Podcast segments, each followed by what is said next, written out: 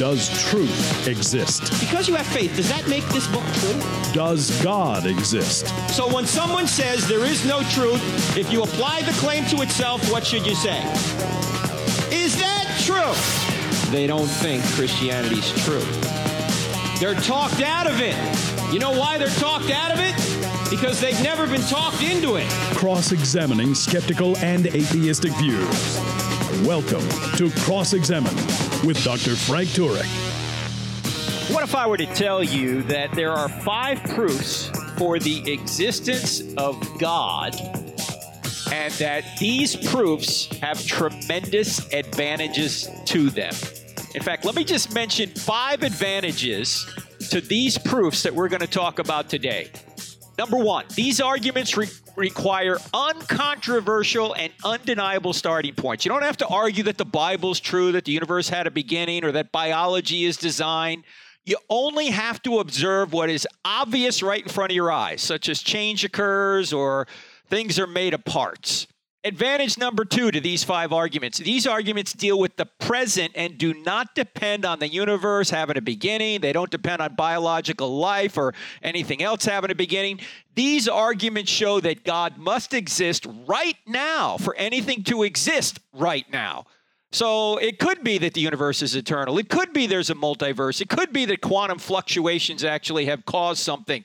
It could be that macroevolution is true. All those things could be true. And the arguments we're going to talk about today still show that God exists. The third advantage to the five arguments we're going to be talking about today is that these arguments are philosophical and cannot, in principle, be overturned by any kind of future scientific discovery. Why? Because these arguments investigate realities that provide the foundation for science. You see, science is downstream of philosophy, and science depends on arguments. These arguments we're going to talk about being correct. If these arguments are not correct, science would be impossible or severely compromised. The fourth advantage to these arguments we're going to talk about today is that these arguments yield most or all of the classical attributes for God. That is, they tell us about the very essence of ultimate reality.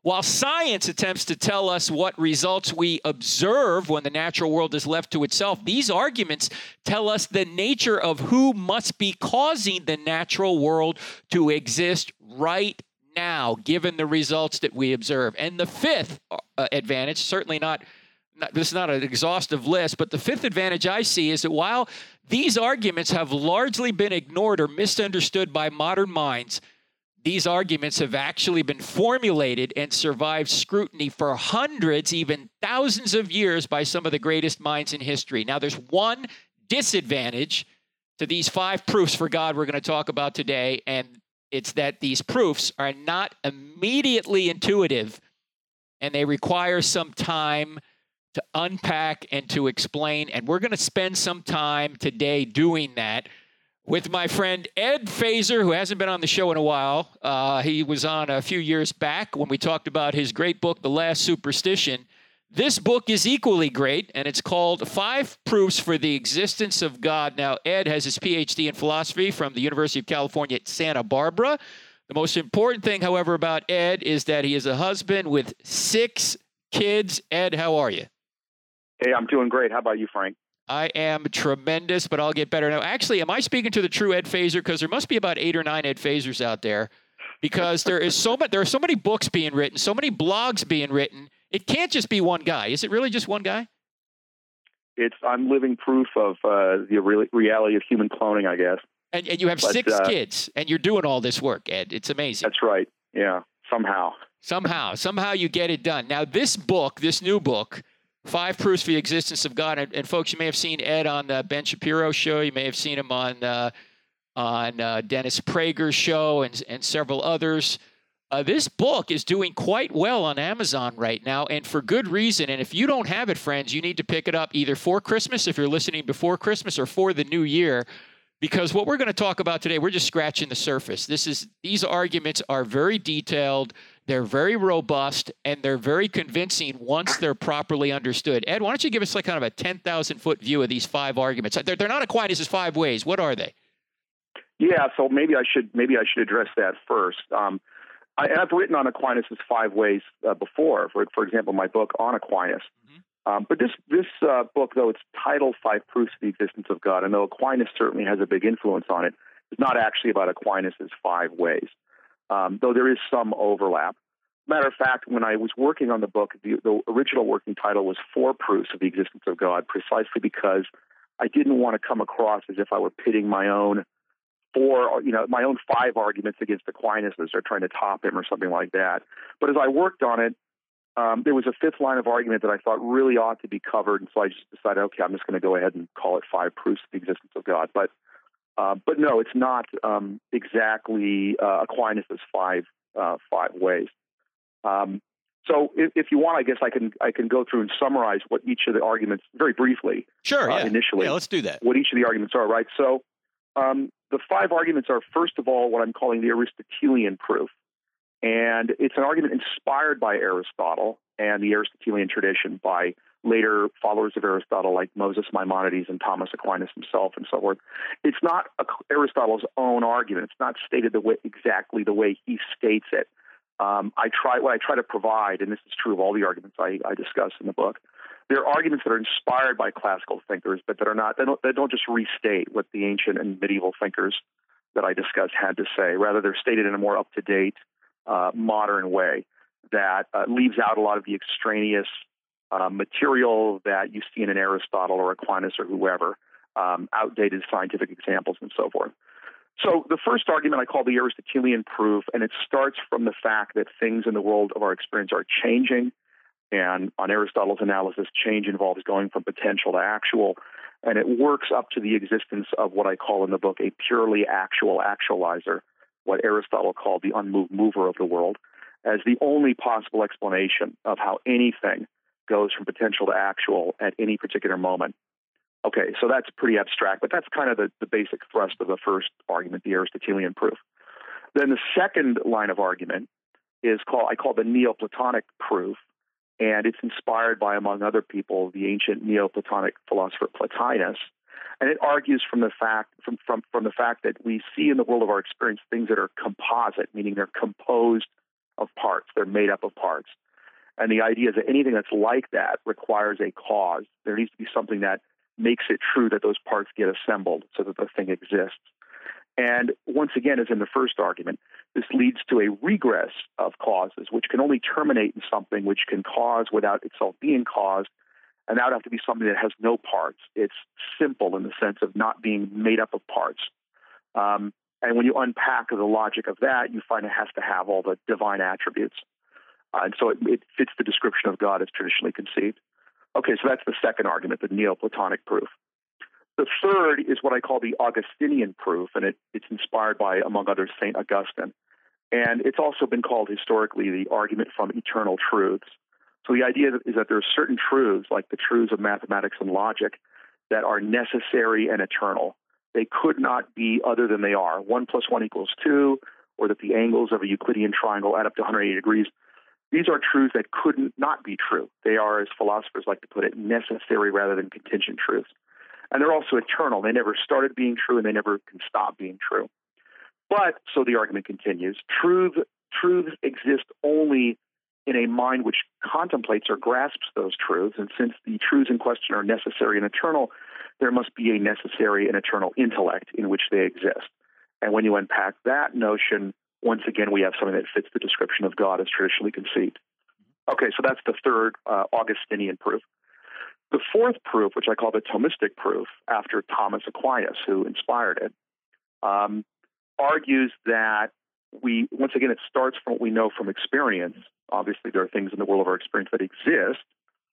And the argument there is that anything that exists but it, but is, is such that it needn't have existed, it derives its existence from some other thing.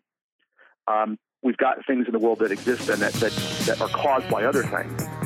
And the idea is that the only way to explain how anything can exist at all, even for an instant, is if it's caused to exist, it derives its existence from something that doesn't derive existence but has it in a built-in way. Something that's All right, hold the thought, Ed. We're going to come back. Hold the thought. We're going to come back and yeah. talk about the, that proof and the fifth proof. We're talking about five proofs of the existence of God by Ed Feser, F E S E R.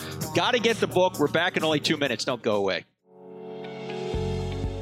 Thank you for listening to the Cross Examine podcast.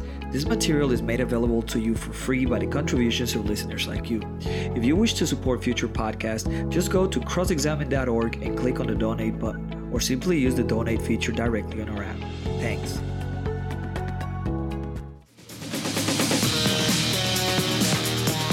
If you're low on the FM dial looking for National Public Radio, go no, fur- go no further. We're actually going to tell you the truth here. That's our intent anyway. You're never going to hear this on NPR. We're talking about five proofs of the existence of God. The brand new book by Edward Feser, F E S E R. If you haven't heard of Ed, you need to hear about him. He teaches at Pasadena City College out in California. He's written some tremendous books. Um, one of them is called The Last Superstition. Another one's called Aquinas. Another one, Ed, what's the other one on mind body? I, I had it on my shelf. I can't find it right now. There's, there's another one you. Yeah, that's um, uh, philosophy of mind. Philosophy. That's and, it. Philosophy um, of mind. I, I think the uh, I think the subtitle is um, a beginner's guide or something. That's the uh, publisher's subtitle. But yeah, philosophy of mind. And then you just wrote a new book on capital punishment.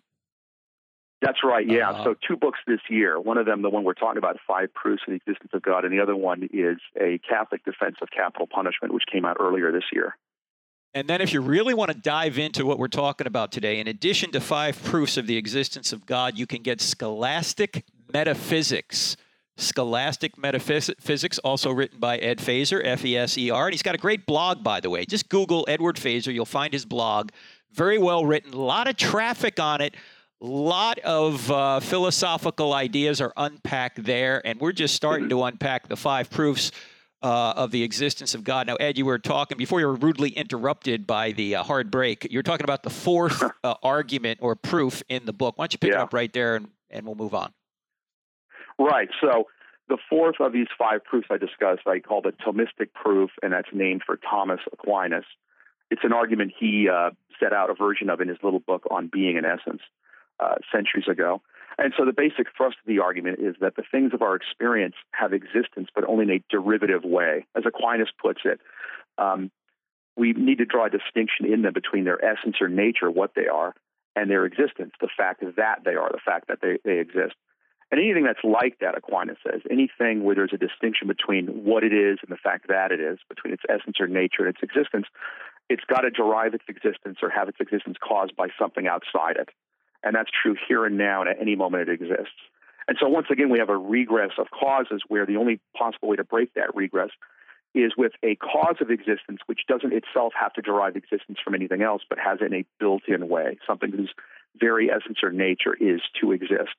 And when we unpack that idea, once again, we get all the traditional divine attributes, something that uh, exists in a necessary way, it's outside time and space, it's not a material thing, it's all powerful, the whole ball of wax. Okay, and then there, finally, there's the fifth proof uh, in the book, which I call the rationalist proof, which is inspired by philosophers like Leibniz, the early modern German philosopher Leibniz. And this argument takes off from what's called the principle of sufficient reason, which can be formulated in different ways. But one way to put it is the idea that for anything that exists and any fact about it, there must be some explanation for why it's that way rather than some other way. There must be some way to make it intelligible.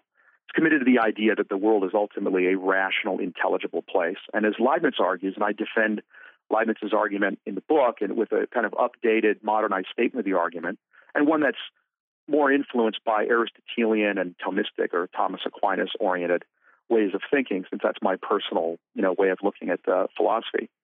Um, this rationalist argument uh, argues that the only way to explain how the contingent things of our experience, things that exist but they could have failed to exist, they exist but in a way that's contingent upon or dependent upon other things. The only way to explain how anything like that exists at all rather than nothing is if there's something that exists in an absolutely necessary way, something whose very nature is, you might say, self explanatory. Its nature is the explanation of its own existence. And then once again, when you unpack the nature of this absolutely necessary being, you get all the traditional divine attributes. So we get a fifth proof of God's existence. So that, Uh, that you- in, in a nutshell, are the, those, those are the, uh, the five proofs referred to in the title of the book. Now we're, we're talking to Edward Feser, new book, Five Proofs of the Existence of God. All the details are in there. We're just starting, we're just skimming the surface here. But Ed, why do you call them proofs? Because you know some will say, "Hey, Ed, you can only have proofs in you know math and logic and these kind." Of, why why do you call them proofs? Yeah, that's a good question. The reason I call them proofs is to, I guess I should say first of all that the word proof itself is used in different senses historically. And of course, these days people tend, when they hear the word proof, they tend to think as you indicate, of something from geometry or mathematics more generally. And they also tend to think of something that is absolutely uncontroversial, that if you call it a proof, it must be something, if it really is a proof, that no one disagrees with, or virtually no one, no sane person would disagree with. But the word proof isn't traditionally, historically in philosophy, necessarily confined just to those sorts of examples. It, it has a broader usage.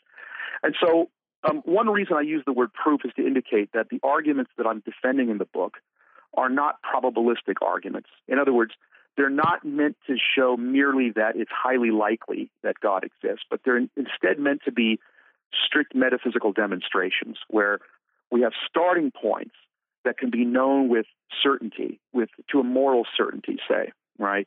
Um, the, the starting points involve, for example, things we know from just everyday daily experience, nothing really fancy, just things like the fact that, that things undergo change or the fact that they exist. And they also start with, with very general metaphysical principles. And then the, art, the idea is that the existence of God follows logically, it follows deductively, it follows demonstratively from these starting points. So, in that sense, they're proofs. Like any other philosophical argument, there are bound to be objections. There are bound to be people that disagree with them. And you can say about absolutely every philosophical argument that there is. Indeed, you could even say about proofs in mathematics. If you have a determined enough skeptic, he's going to try to find some grounds for doubting that a mathematical proof really is certain, um, even if the grounds are somehow somewhat far fetched. So the fact that something is controversial or the fact that something has, is disagreed with by somebody doesn't mean that it doesn't deserve the status of a proof. But in any event, that's why I call them proofs. They're not meant to be God of the gaps arguments. They're not meant they're, they're not meant to show merely that God is one possible explanation of the phenomena that the arguments start with, but rather they're they meant to they're meant to show that given the starting points, um, the existence of God follows with necessity. It follows demonstratively.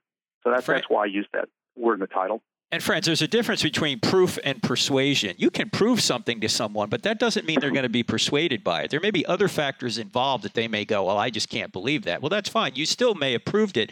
And I think if you get this book by Ed Feser, Five Proofs of the Existence of God, you're going to be hard pressed to find flaws in the arguments. These arguments have been around a long time. In fact, the first one we're going to briefly talk about is Aristotle's for, uh, argument from motion or change, and he developed this 2,400 years ago. and while he may have gotten some of his physics wrong, he didn't get his metaphysics wrong. And so, Ed, tell us a little bit about that argument. Yeah. So, um, the argument starts from the fact that things in the world of our experience are changing. So, for example, the coffee in the cup next to me here. Um, when I first put the cup on the table, there was uh, it was steaming hot, and now it's lukewarm.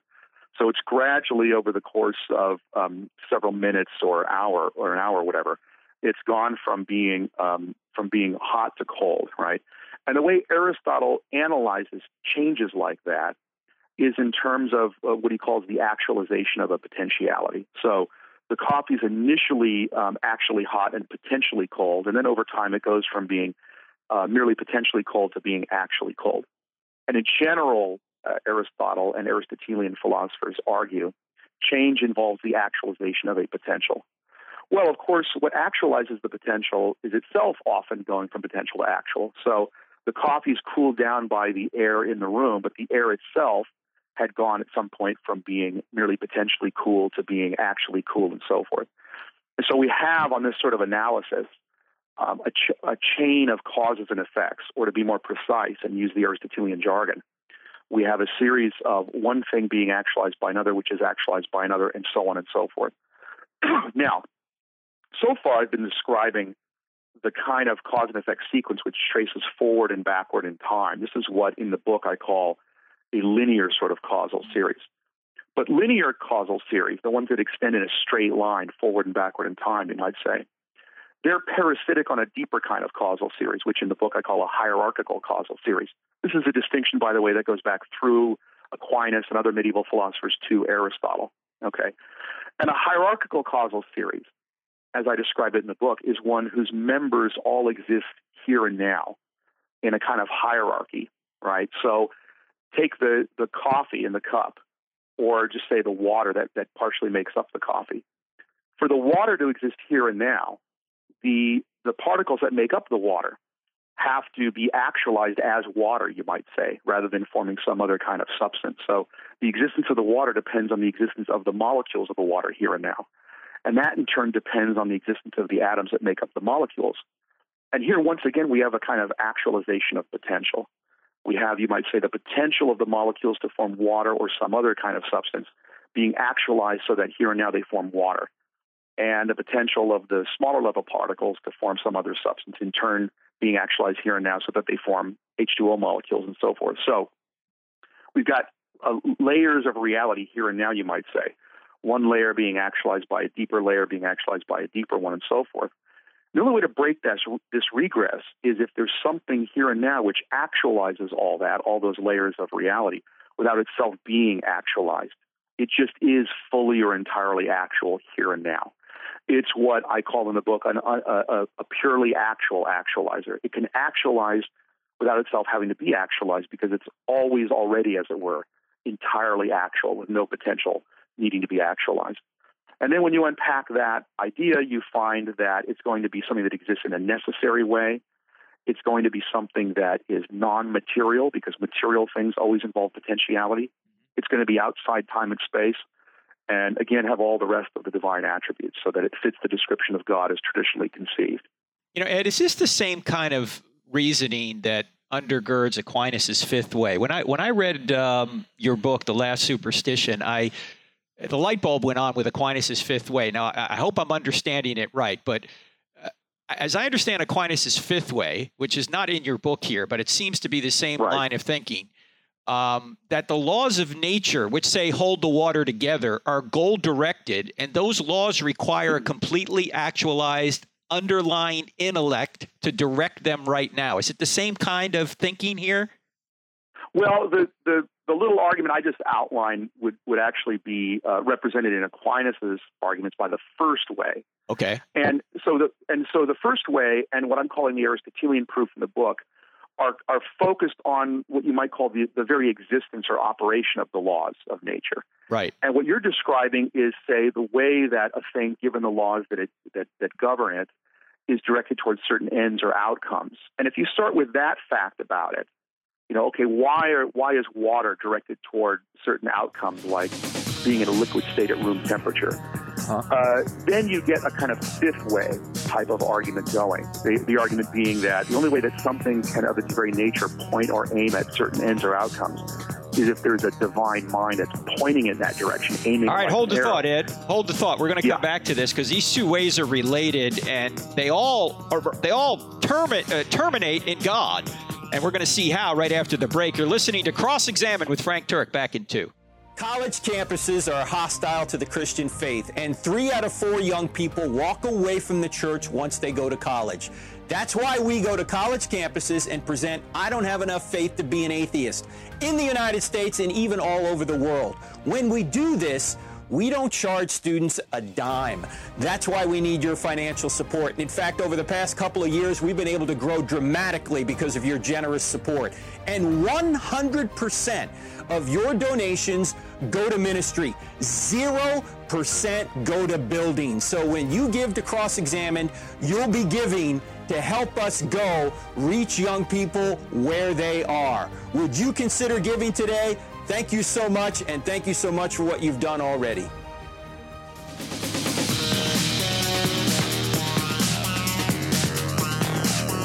This material is so good. I wish we didn't have breaks, but sometimes you got a break for a public service announcement here on the American Family Radio Network. We're talking to my friend Ed Feser, F E S E R. By the way, one of his students said in one of uh, his evaluations as a teacher, the student said, Set your phasers on fun because Ed is fun and he's talking about arguments that aren't normally spoken of in a popular way at a popular level, but they ought to be because these arguments are very strong They're immune to some of the criticisms that atheists normally dish out on other arguments.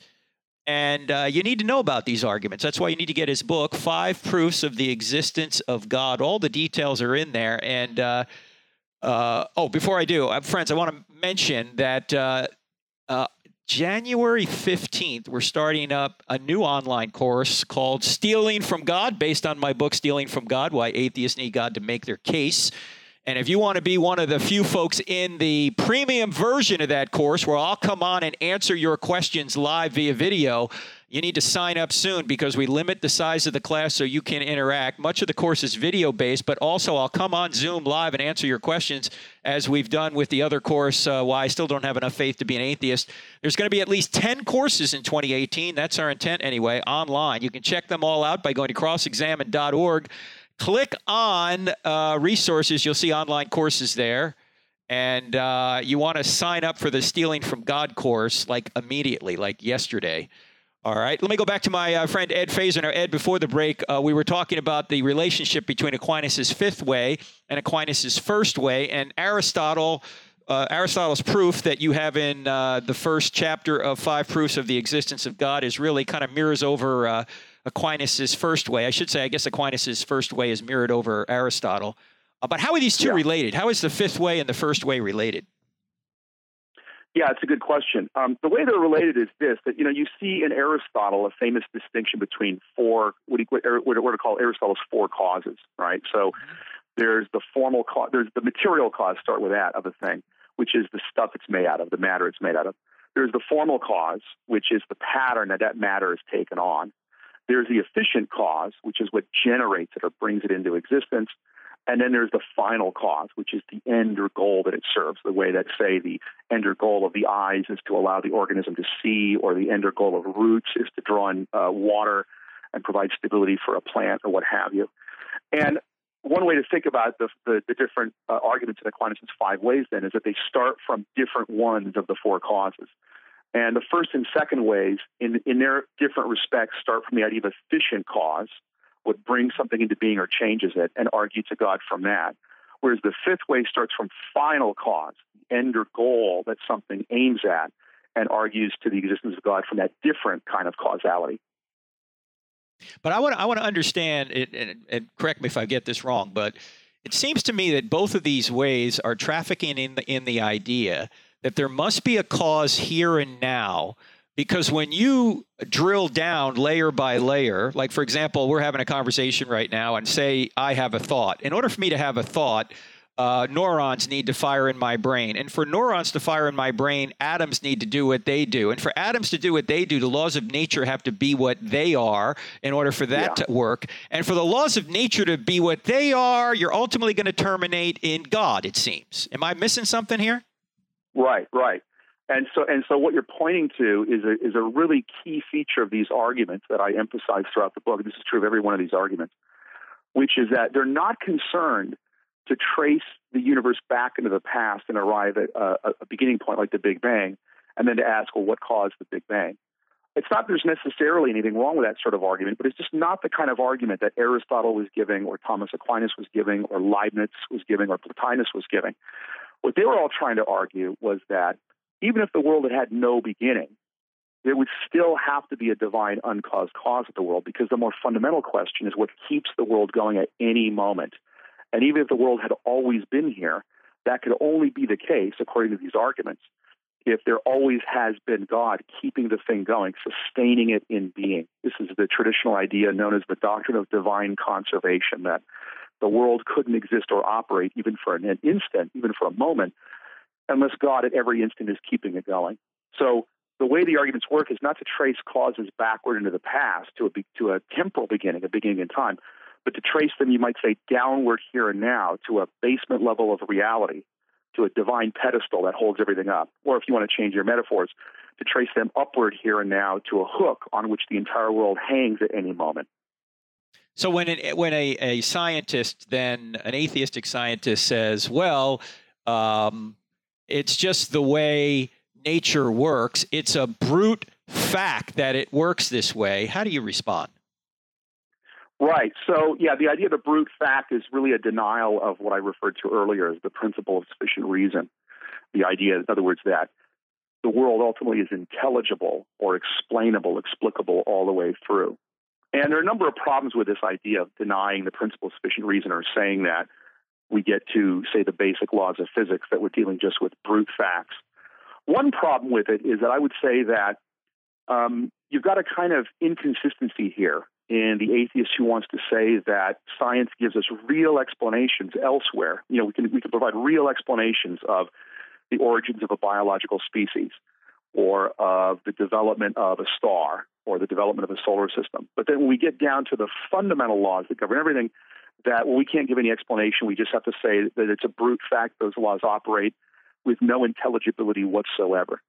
What I would argue is that um, having only a little unintelligibility in the world or a little bruteness in the world, it's like being a little pregnant. It doesn't make any sense ultimately that letting in a little bit of unintelligibility or inexplicability or bruteness into the world really takes down all the other apparent intelligibility that we see in the world. So the, the way I put it in the book is that to say that you know we can explain everything by taking it down to deeper and deeper laws of physics, but then the deepest laws of physics have no explanation at all. They're just a brute fact, unintelligible, no way to make sense of them.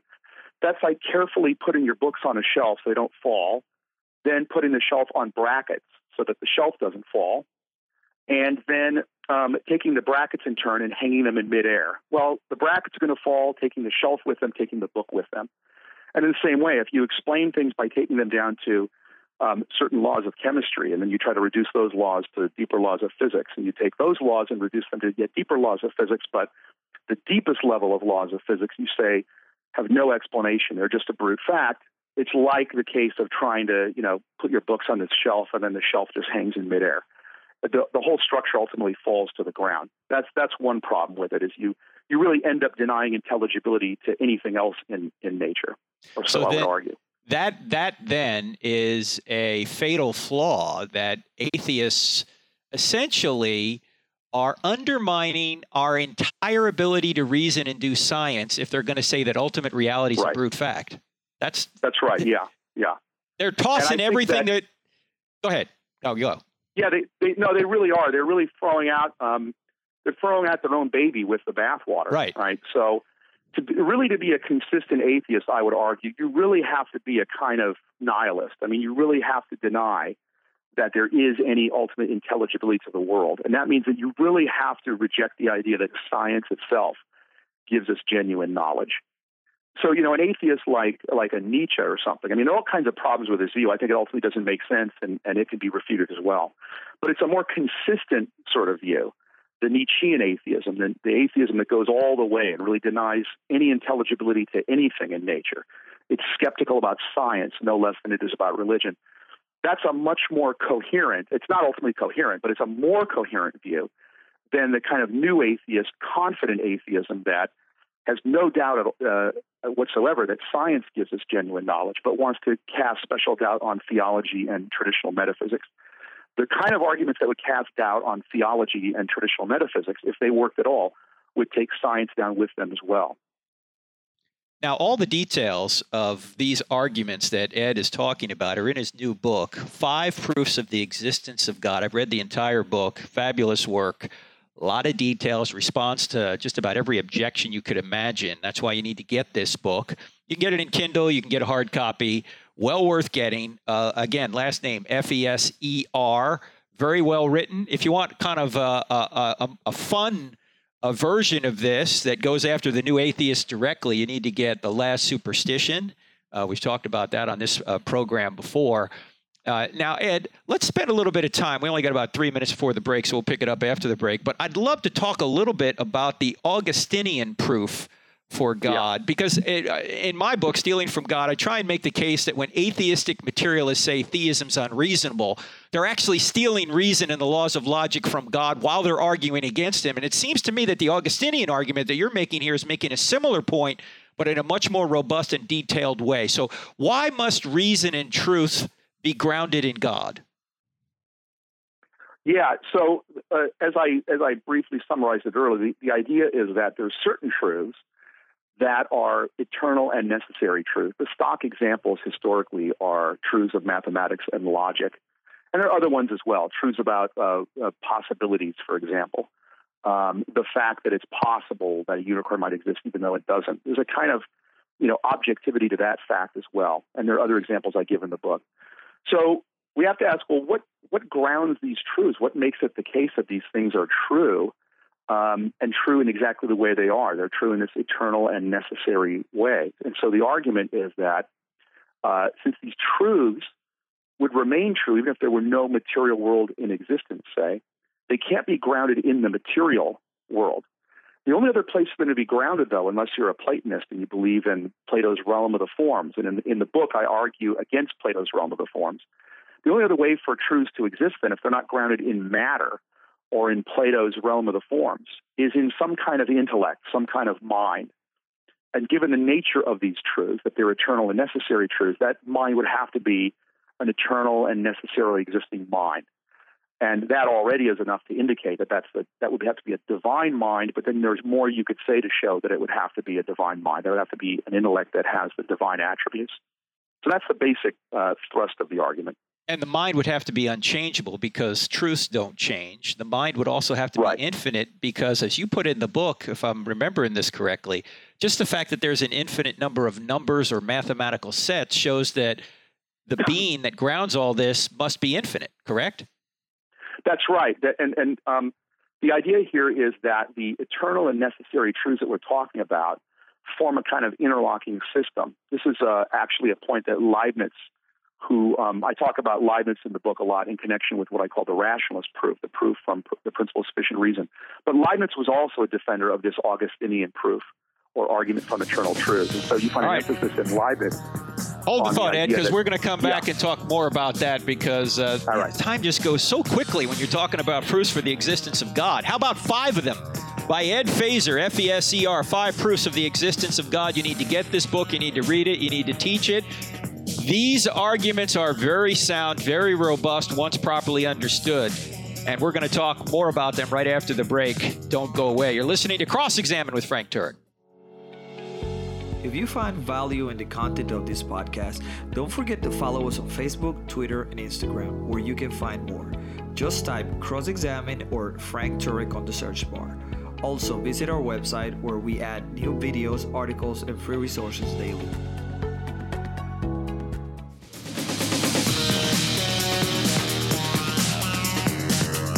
Five proofs of the existence of God from Aristotle, Plotinus, Augustine, Aquinas, and Leibniz put into popular everyday language by my friend Dr. Edward Feser, PhD, University of California at Santa Barbara, written several tremendous books you want to avail yourselves of. This is the latest one. And Ed, just before the break, we were talking a little bit about the uh, Augustinian uh, argument for truth. And yeah.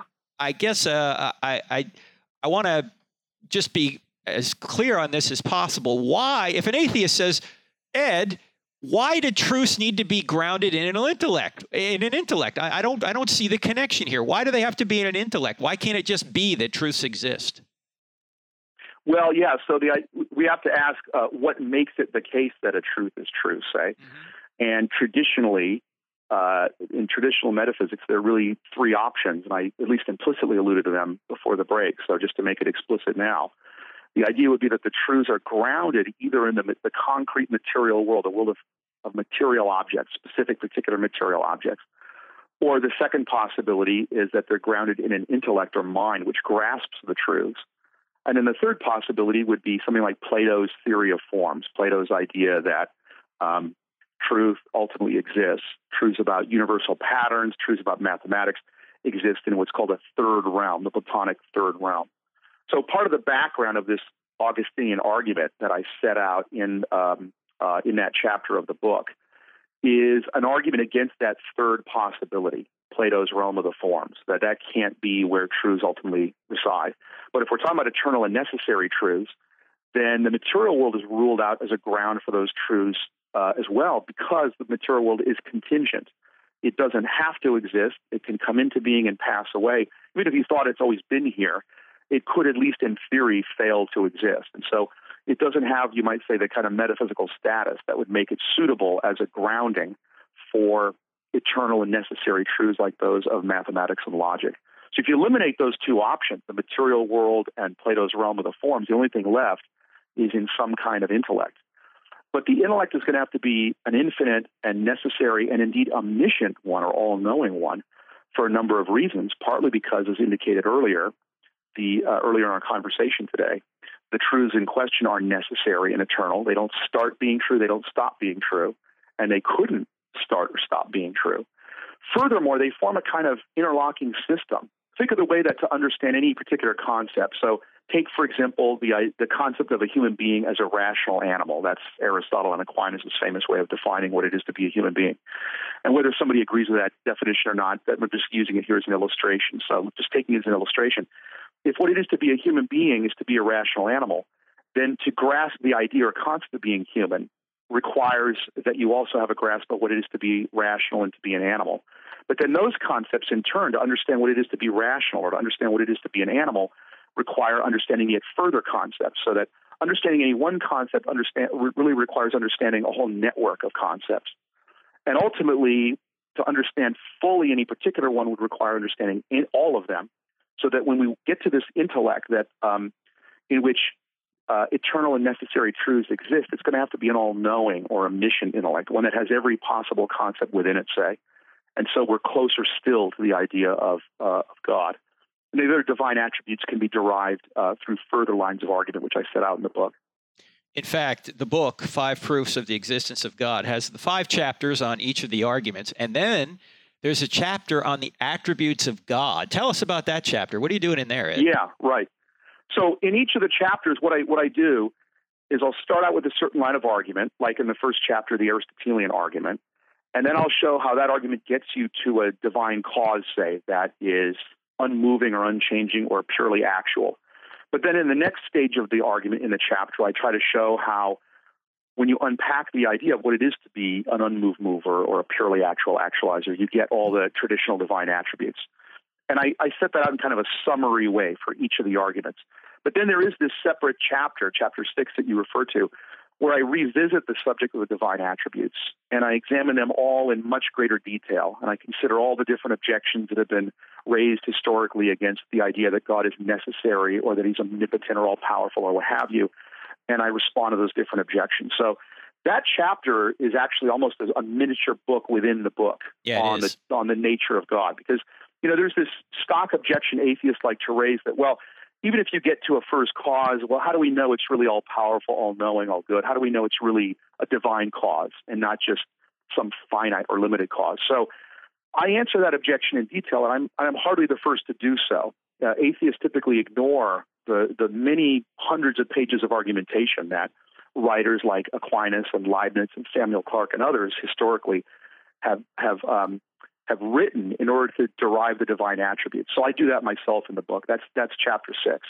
In fact, and I also yeah, go ahead. No, I was going to say, in fact, no no conversation about this topic could go without you at least exposing the biggest straw man that atheists put forth with regard to the law of causality. Why don't we do that before the show ends?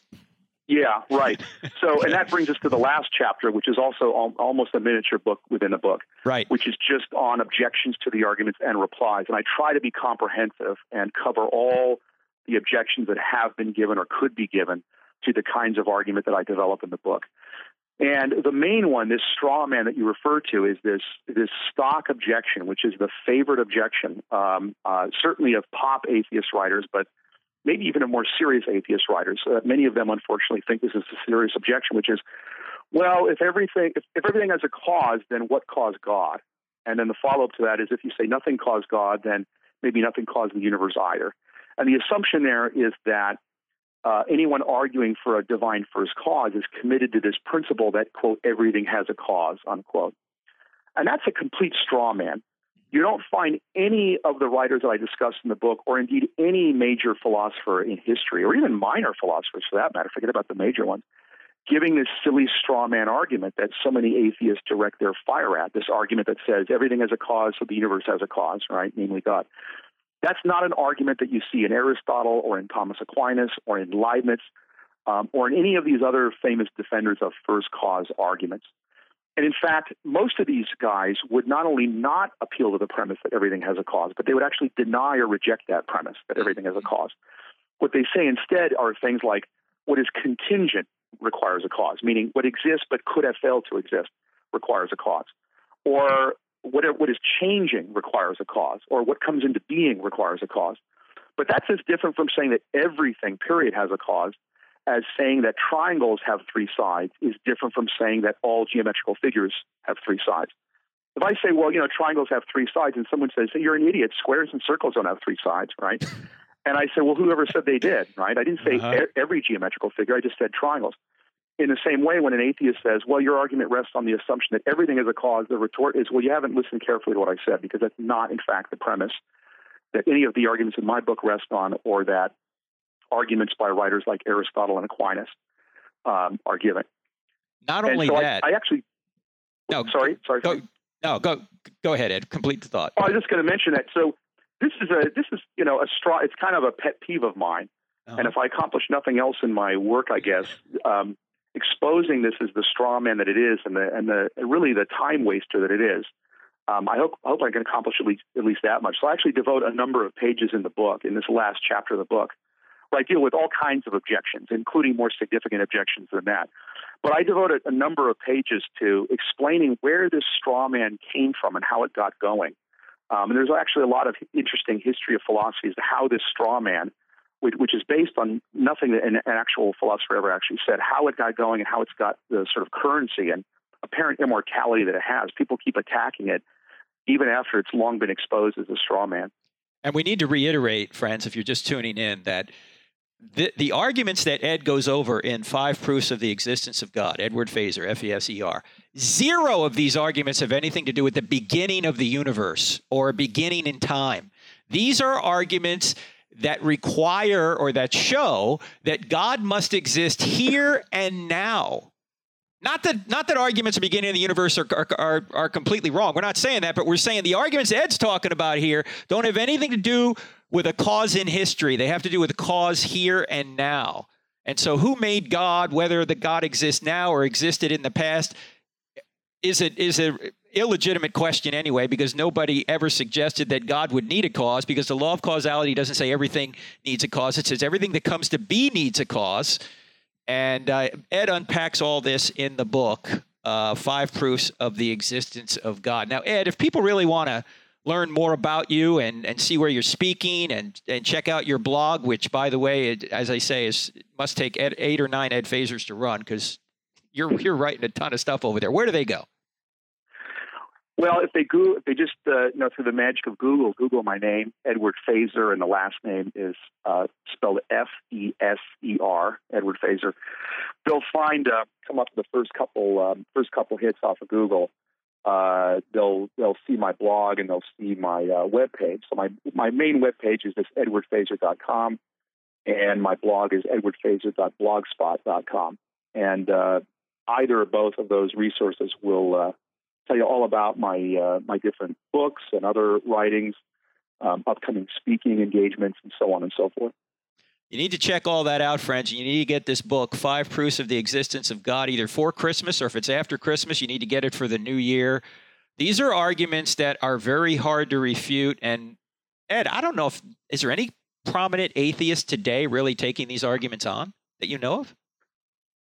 Um, I would say that in in uh, certainly in popular atheism, in, in the writings of people like new atheists, uh, you don't find any serious or or usually even unserious responses to the kind of arguments that I put forward here. Um, among academic philosophers, there's a little bit of attention paid to them, um, and maybe a little bit more now than there was, you know, 10, 15, 20 years ago. Um, but there's not a whole lot paid to them. And to the extent that there is, uh, I respond to those objections as well as the less serious ones. I try in the book to cover all the objections. So anyone who's interested in finding out what those objections are and how a, a defender of the arguments will apply to them, we'll find that in the book. Ed, thanks for being on. Great book, great show. Thanks for doing this. Great to be on. Thank you very much.